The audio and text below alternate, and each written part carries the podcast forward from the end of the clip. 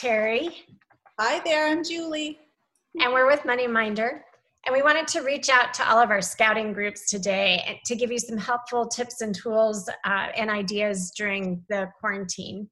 Today, we'd like to talk with you about a couple of different t- topics on how to keep your troops moving forward.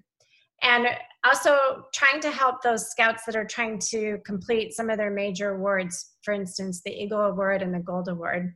And Julie, I'll let you take it from, from here. Awesome. Okay, so both Girl Scouts of America and Scouts BSA, they've extended award dates. So we know that the Eagle Award has been pushed out until September 31st, so the end of September.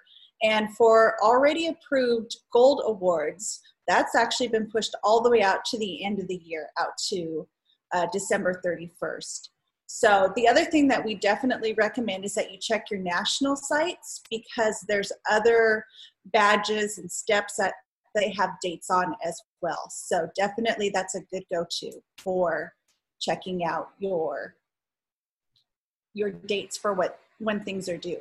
Thanks. So Teri gets to cover fun, and then she's also going to give you. Um, she's going to go over some financials um, and how MoneyMinder can help you during this time. So, so um, from my 13 years of being a Girl Scout leader, I know one of the big things that everybody always looked forward to was our big camp trip in the spring. We may have done other campouts throughout the year, but spring in Western Washington is always it's a roll of the dice if you're going to get great weather or not, but it is absolutely great to be able to get outside and do stuff as a group.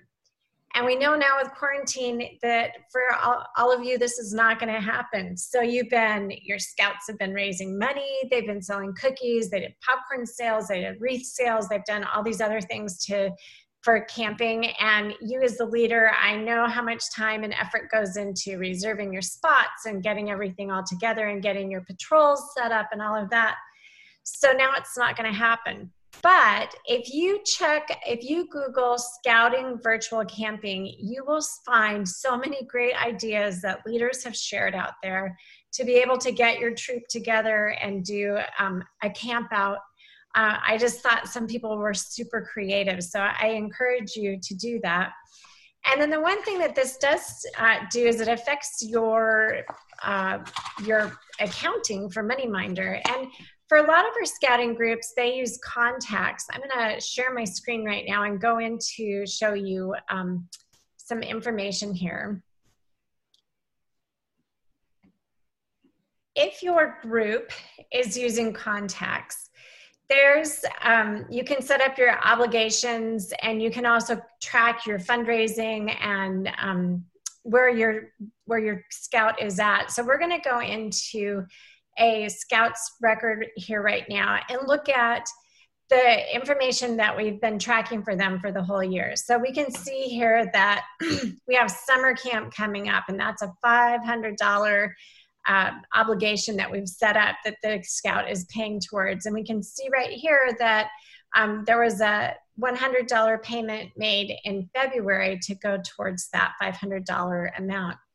We know that a lot of groups uh, have canceled their summer events, even fall events, and I've noticed some of the international trips have been canceled for up to two years out. So there's a couple of things you can do. For one, if you want to, if this scout is not going to um, take the option of maybe doing summer camp next summer, you can come down to your obligation down here, and we see where there's a $500 um, obligation for that you can go in and edit that and delete out that obligation. Once you delete out that obligation, you're now going to see that their count has really turned around as far as how much has been charged to them, how much you've brought in, and what their balance is. So right now they have a $180 credit. Some of you may also have scouts that, like for instance, with this one, it was a um, parent check that was was paid for it to to go towards that some of you may end up doing a refund for that and to do that you would go into your um, into your re- register and do a obviously a new withdrawal and credit that towards to um, write that check towards the parent and then credit it back to the scout so that we can see that that money is um, balanced out in their account. So that's the way you can do some things. There are going to be some of you that probably come the end of December. You might have some kids with some money credit in their accounts that they haven't been able to use yet.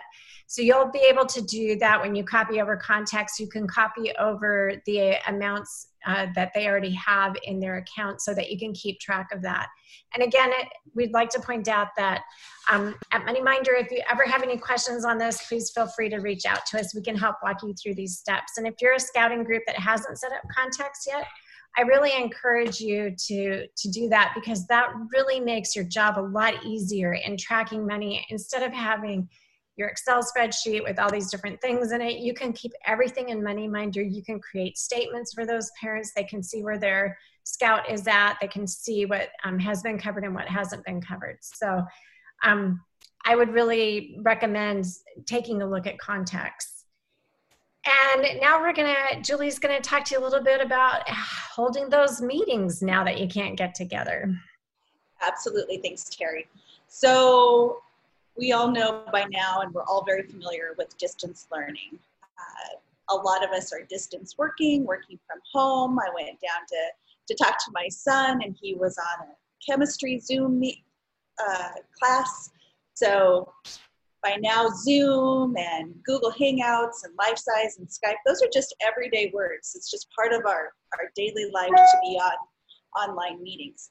And as Teri mentioned, uh, with scouting, also a great opportunity. So you can touch base with your scouts and you can see their, their little smiling faces and you can help them with that badge work and meeting those time goals and getting those uh, badge those badges done. So Girl Scouts has set up a really great tool to help with the badge work and it's also a supplement to the homeschooling efforts too. So that's great. That's arranged by grade level.